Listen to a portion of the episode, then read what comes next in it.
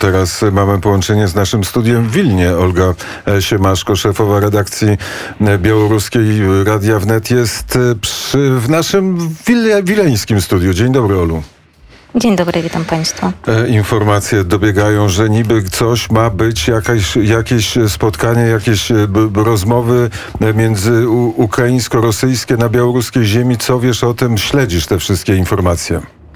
Tak, to jest takim głównym tematem dzisiejszego dnia i wszystko bardzo dziwno wyglądało od początku. Powiem, że o tych negocjacjach od początku mówiła taka strona rosyjska i że to wszystko wygląda tak poważnie. Zrozumiałam, kiedy zobaczyłam, że samolot z delegacji rosyjskiej jest już w Mińsku. To oznacza, że delegacja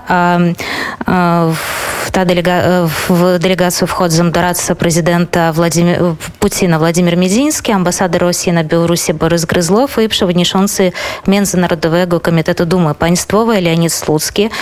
I od początku była taka informacja, że to spotkanie odbędzie się w Mińsku, potem w Homlu i teraz po takiej ostatniej informacji to odbędzie się w obwodzie homelskim, ale na granicy ukraińsko-białoruskiej.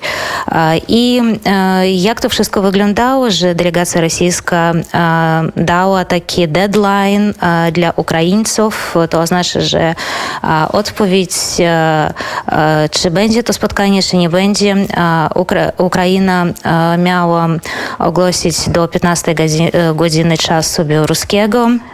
I powiem od razu, że do tego czasu nie było tej odpowiedzi, ale potem Łukaszenka zaproponował przedłużyć ten czas i od razu zjawiła się taka informacja.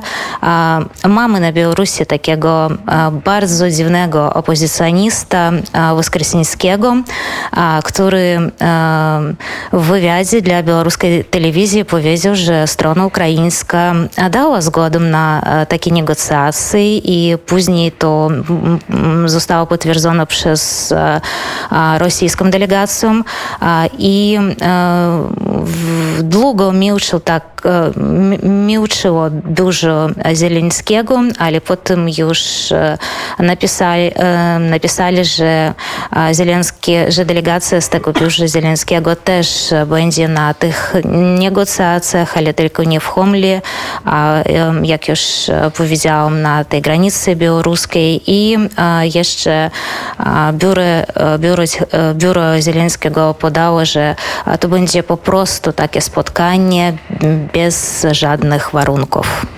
Czyli to spotkanie, które ma rozpocząć ten, ten czas, czas rozmów. Tak to wygląda, ale jeśli mówimy, że to będzie takie spotkanie bez warunków, to oznacza, że po prostu strona ukraińska chce tam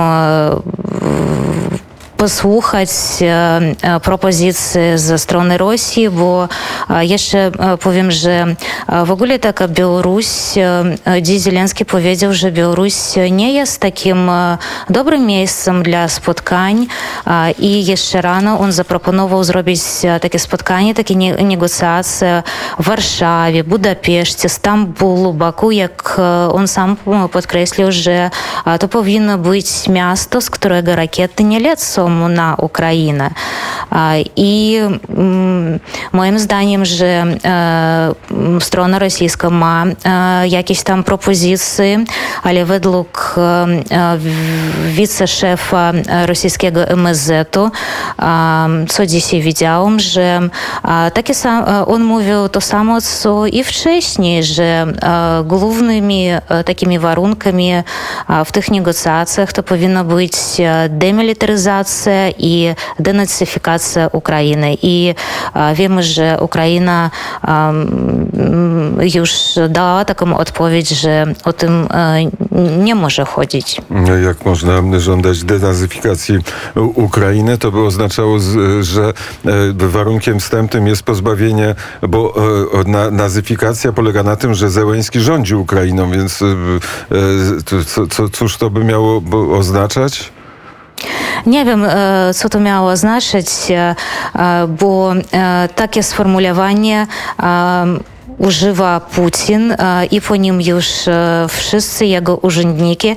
I jak słyszałam, że nie każdy rosyjski urzędnik w ogóle może wymówić takie sformułowanie, a co to znaczy, ja szczerze mówiąc do tego czasu nie rozumiem, co to oznacza dla Rosjan. Mm, Czyli, e, czyli może e, dojść do tego, e, do tego spotkania na granicy białorusko-ukraińskiej.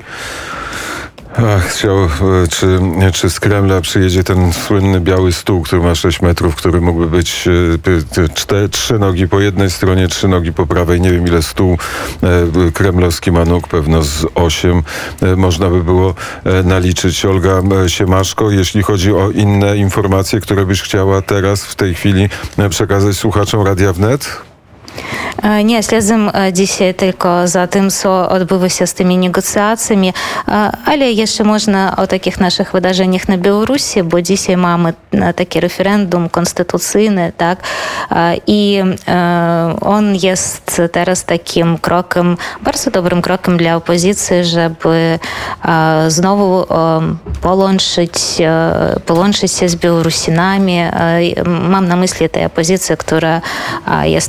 za granicą. I z tego, e, co widziałam, dzisiaj na Białorusi odbywa się, odbywają się wielu takich marszów antywojennych. I w warunkach Białorusi to jest odwaga.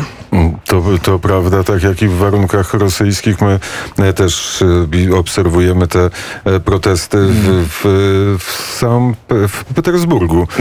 bo odwagi przybywa i, i strachu przed Putinem również. Jak już mówiliśmy, Putin wyciągnął kilkanaście minut temu tą ostatnią broń, ostatnią kartę, jaką ma przed rozmowami, o ile, do nich dojdzie z Kijowem, ale w ogóle przed konfrontacją z Zachodu, czyli e, straszy bronią jądrową. m, Chodorkowski m, powiedział, że nagrał filmik już po tym, kiedy Putin, kiedy RIA Nowości opublikowała ten krótki filmik, gdzie Putin zarządza postawienie w stan gotowości sił jądrowych, wezwał Rosjan do wyjścia na ulicę.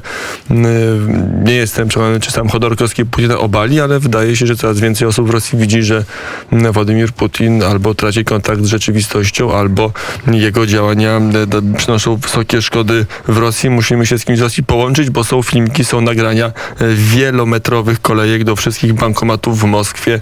M, Te sankcje, ta wojna już naprawdę rzutuje na codzienność Rosjan, przynajmniej w miastach. M, To widzimy e, mimo tego ograniczenia możliwości przekazywania wiadomości w mediach społecznościowych, które zarządza Rosja, ale to widzimy już na nagraniach, to widzimy już w wielu informacjach. A my możemy się podzielić e, pracą. Olga Siemaszko obserwuje, e, co się dzieje wokół negocjacji e, między Ukrainą a Rosją. My e, śledzimy inne e, sprawy. Olgo, bardzo serdecznie dziękuję za korespondencję ze studia Wilno. До usłyszenia.